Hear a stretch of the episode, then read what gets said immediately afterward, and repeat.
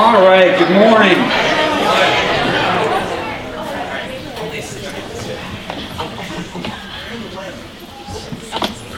So, uh, for those of you that are new here, I'm not the pastor. Um, you know, I thought I'd be smart. A few, it's been a couple months ago. Shane sent out a list of open dates, and looking at my calendar, December 11th looked great. And then two weeks ago, he calls and says, "Would you teach about love?" Like, yeah, sure. So, oh my. Uh, Michael Rydelnik is a, a Messianic Jew. Uh, he's a Jewish person that accepted Christ, and he's a, a teacher and leader at Moody Bible Institute. I was listening to him talk yesterday on the radio, and he was talking to someone that was really, you know, lifting him up as like he's got it all together. And he said, "Hey, listen, I am just a fellow struggler, right? So that's way I feel today. I'm not the pastor because the pastors never struggle, right? Um, you know, really, honestly, thinking about love the last couple of weeks, it's really been sort of an emotional drain. And I'm thinking, you know what? Shane does this every week, all right? So it just was an encouragement to remember to pray for him and his family. I hope you will follow suit.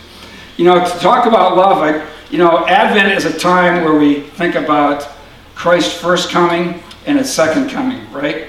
And I figured since Shane asked me to talk about love, he must figure I'm an expert. Um, I guess after 47 years of marriage and uh, 46 years of teaching eighth graders, um, wow. True story though, a few years ago I began praying that God would give me a heart of love for my students. Be careful what you pray, all right? That's why I'm still there, because God has just really given me a heart for these kids most of them, most days. Um, it, it is a challenge.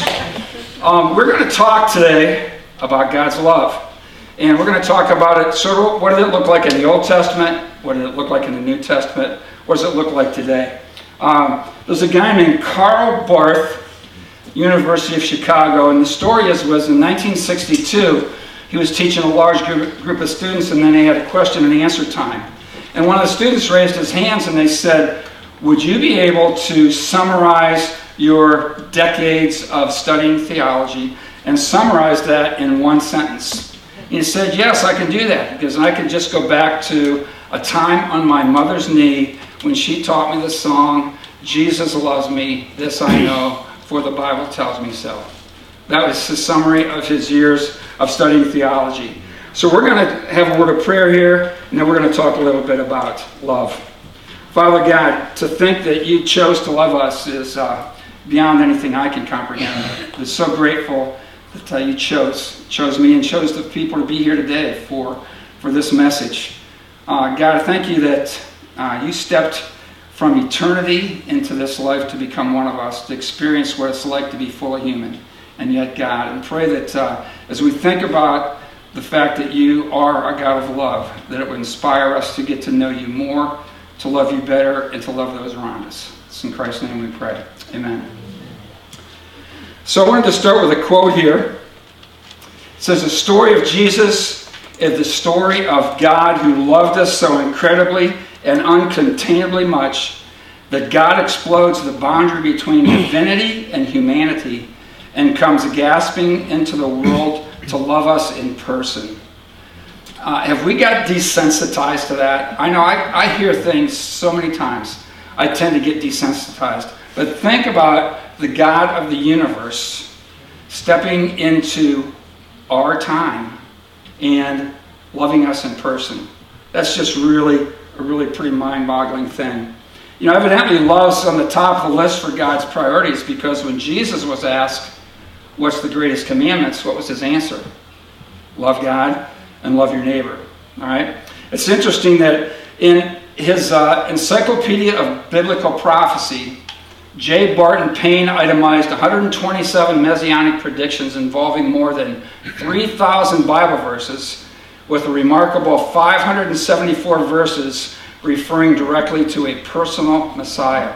In his book, The Messiah in the Old Testament, examined 65 direct prophecies about the Messiah. These incredible promises formed one of the most central themes of the Old Testament, the coming Messiah. There's a really interesting quote in um, a book called Evidence Demands a Verdict by Josh McDowell. He talks about those 65 prophecies, and the fact that Jesus, one man, fulfilled them all. He says the probability of that not being the person that was prophesied about would be equal to covering the state of Texas in 50 uh, cent coins, two foot deep, marking one of them, blindfolding a person, and send them off and have the chance of him picking the right one.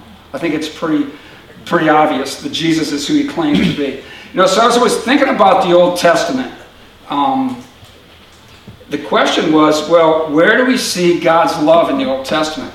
And I've asked a couple people that, and they sort of had the same response I did at first. You know, I think the Old Testament is full of some incredible stories, right? A lot of them seem to be about God's justice and his righteousness, but thinking about God's love in the Old Testament is not something I've really thought a lot about to this message. There's some, just a few verses I'd like to share with you that have an amazing message about God's love. Nehemiah chapter 9, by the way, I read it the whole thing yesterday. It's a beautiful picture of the nation of Israel, how they disobeyed God and they repented, and this is their story of repentance. Nehemiah 9:17 says they refused to listen and failed to remember the miracles you performed among them. They became stiff-necked and in their rebellion appointed a leader in order to return to their slavery. But you are a forgiving God, gracious and compassionate, slow to anger, and abounding in love Therefore, you did not desert them. What a beautiful picture of God's love. Um, let's go to the next one Psalm 33 5. The Lord loves righteousness and justice. The earth is full of his unfailing love. But the eyes of the Lord are on those who fear him, on those who hope in his unfailing love. May your unfailing love be with us, Lord, even as we put our hope in you. You know, the concept of God's love never failing, that should be a great comfort to us. Right, It's something we can count and depend on. John Piper, a contemporary pastor uh, in today's time, says the only love that won't disappoint you is the one that can't change. That's pretty powerful to think about. That God's love, same God, right?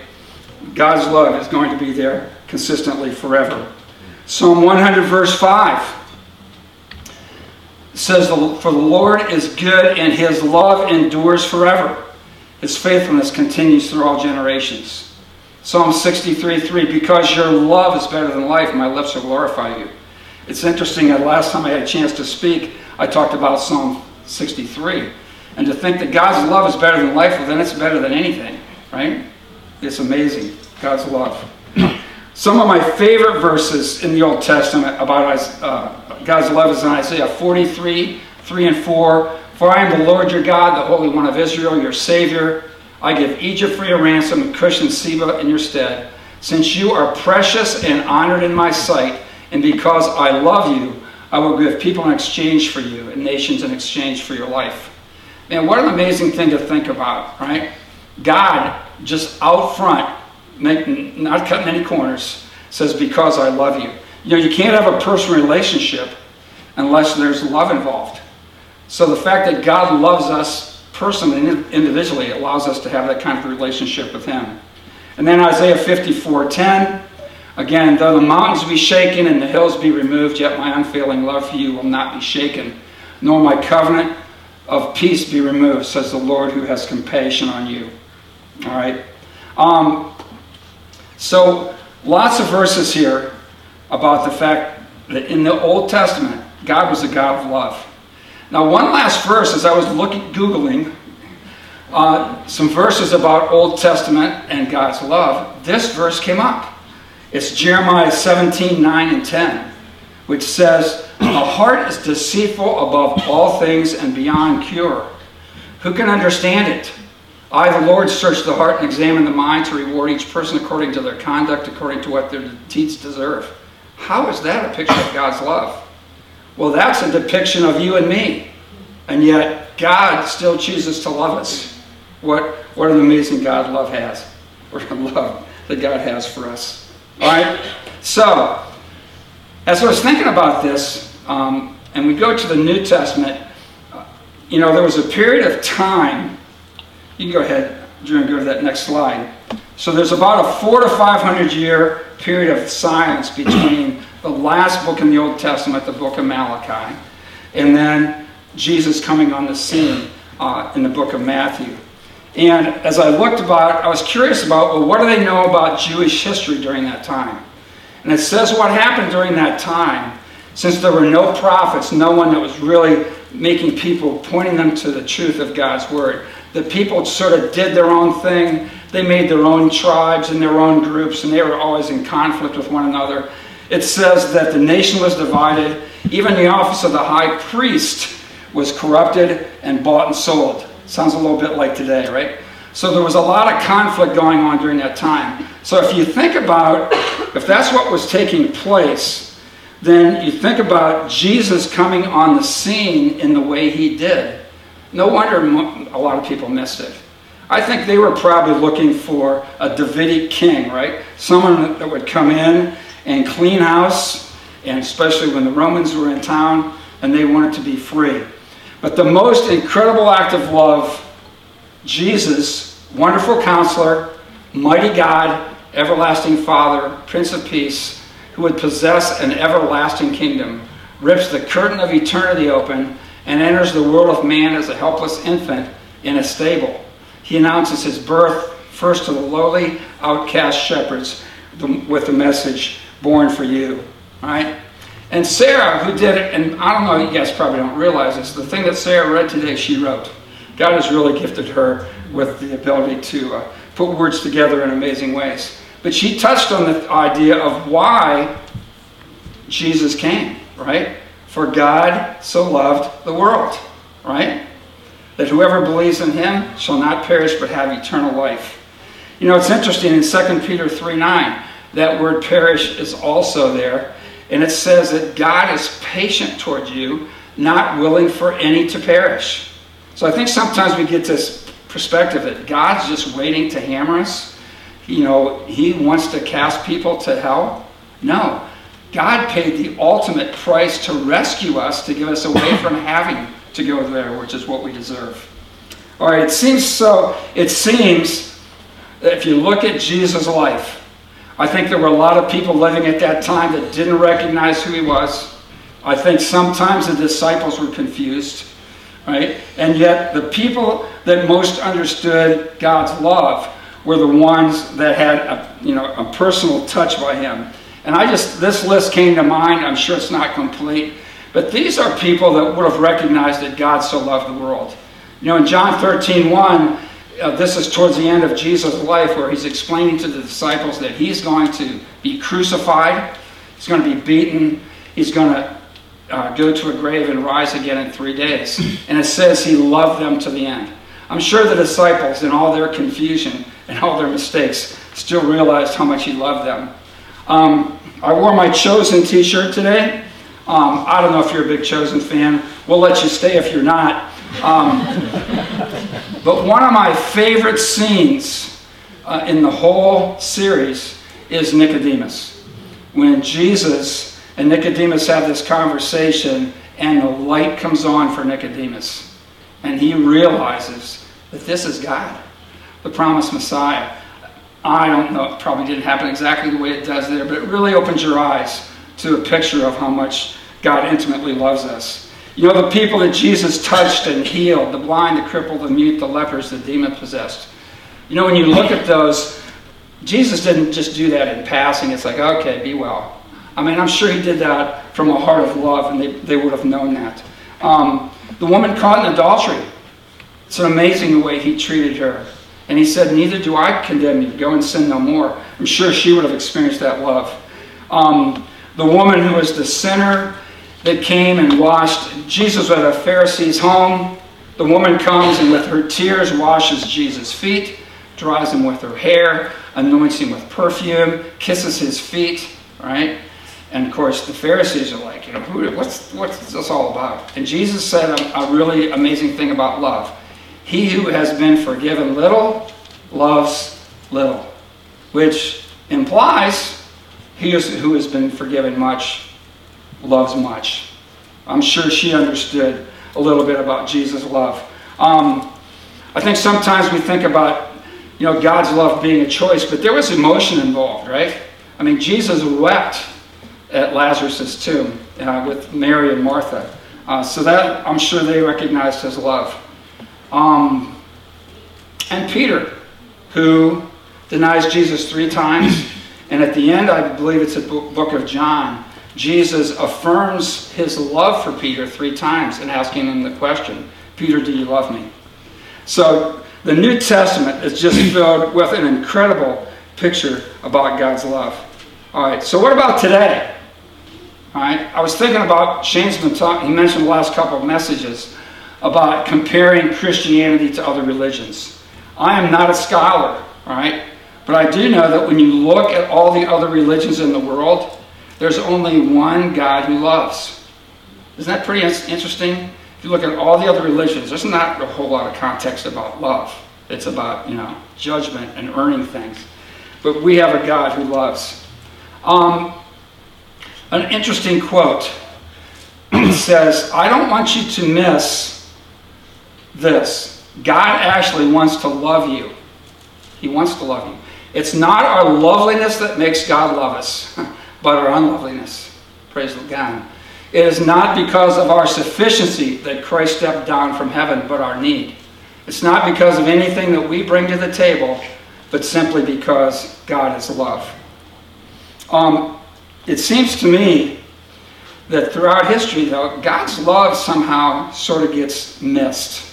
Um, and I'm not sure why. I think you, know, you think about the Israelites and that 400 years of silence and you know being oppressed by the Romans. I think we can get so caught up in our needs and our comfort that we miss who God is. It says, Could it be that I'm so preoccupied with my own wants and comfort that I take, take God's love for granted? I mean, if God loves me, He'd make me, He'd make sure that I was comfortable, right? Or maybe we see the suffering in the world or in our own lives and question if God really loves us. So I think, especially in our culture where we're all about comfort, I think it's really easy to miss that God loves us as a perfect Father. You know, if we had time today, we would read John chapter 4, verses 7 to 19. And I just made a list of some of the, the concepts that are mentioned there about God's love. That everyone who is loves has been born of God. Okay? Which this is really important in a relationship. If you have a relationship with someone that doesn't know God, then they can't fully love you, right? Because they don't they haven't been born of God. God is love. Whoever lives in love lives in God and God in them. He demonstrated that love on the cross, Romans 5 8. He loved us first. Since God so loved us, we also ought to love one another. As we live in God, our love grows more perfect. Perfect love has no fear. And we love because he first loved us. Just some amazing things. I'd really encourage you as a family to go home and read 1 John chapter 4 together. Um, so, how do we know when we're loved? I want you to think, just for a few seconds here, I want you to think of five people in your life that love you. Go. Think of five people in your life that love you.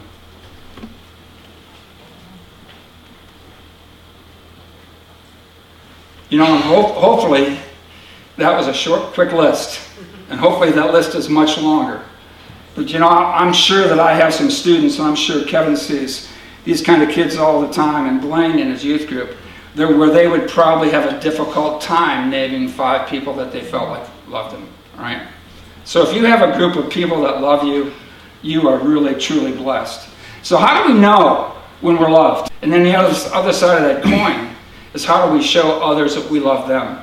So again, a random list I came up with, not extensive.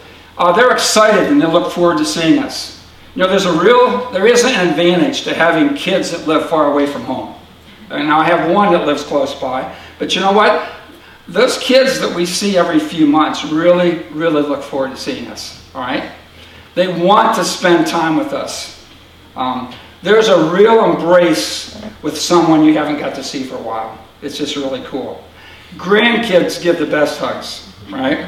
Now, Hattie Ann's not up. here. She's probably running around somewhere. Now, Hattie Ann's my favorite hugger right now because she's the littlest that's nearby. And she sees me. She runs up and says, Papa, and gives me a hug. Of course, the next question is, Where's Nana? True, that's true. Yeah. Or where's the snacks? yeah. But, yeah. A person that love, we know we're loved when that person shows concern for our well being. They look past our inadequacies and imperfections. They tell us, and they love us sacrificially. And one I thought of this morning as I was thinking through this is their love is transforming. It really changes us.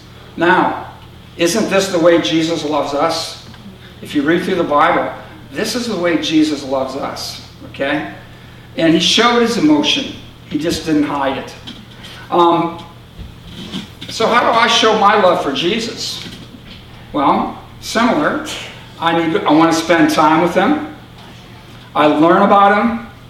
I, I need to be honest and transparent. Isn't that the beauty of the relationship with God? He's not asking us to come to Him with it all together. We can come open and honestly. He knows. So we can be honest and transparent. We can obey Him out of love, not out of, uh, you know, because we have to. We realize how much we've been forgiven and what has forgiveness cost Him. That should help us grow in our love for Him. And we can read and reread His love letter which is our Bible, right? You can read. I was telling first, uh, first period, I almost said. Um, yeah. That when I was in the eighth grade, ironically, my this is my first girlfriend. We had one of the flip top desks. How many of you are old enough in here to have had a flipped? Yeah, there we go. we had back to back classes, and we would leave love notes in the desk. Yes, and, and flip it up. Oh, there it was. I can't remember who started that, but um, you know, and ironically, Brenda and I started uh, interacting through letters. Um, my brother was the youth pastor, and they were given an assignment to write a letter to somebody in college, and somehow she got my name. So you have to be careful with those love letters. That was 48 years ago. Um, so, how do I grow? How do I grow in my love for Jesus? Right there. Spend time with Him. Be honest. Read and reread those love letters. Um, a renowned Christian psychologist, Dr. Larry Crabb, said, "We all have a need for security and significance. That is, we desire to be loved unconditionally, and for our lives to have purpose." I can relate to that. I'm sure that you can too. I know when I was a young basketball coach, and um, uh, this one back here and his older brother were pretty little. And I can remember after games when you just felt like the officials were awful, your kids didn't play well, it just wasn't what you had planned, and you're just like an emotional 100 mile an hour, and they would want it. They'd run in the locker room. They just wanted a hug from dad. They didn't care if the officials were bad or what the score was, right? They just wanted to spend that time. And we have a Heavenly Father like that, that wants, He loves us unconditionally, and He has a purpose for our life. You know, Jesus came the first time to offer that unconditional love and security to us.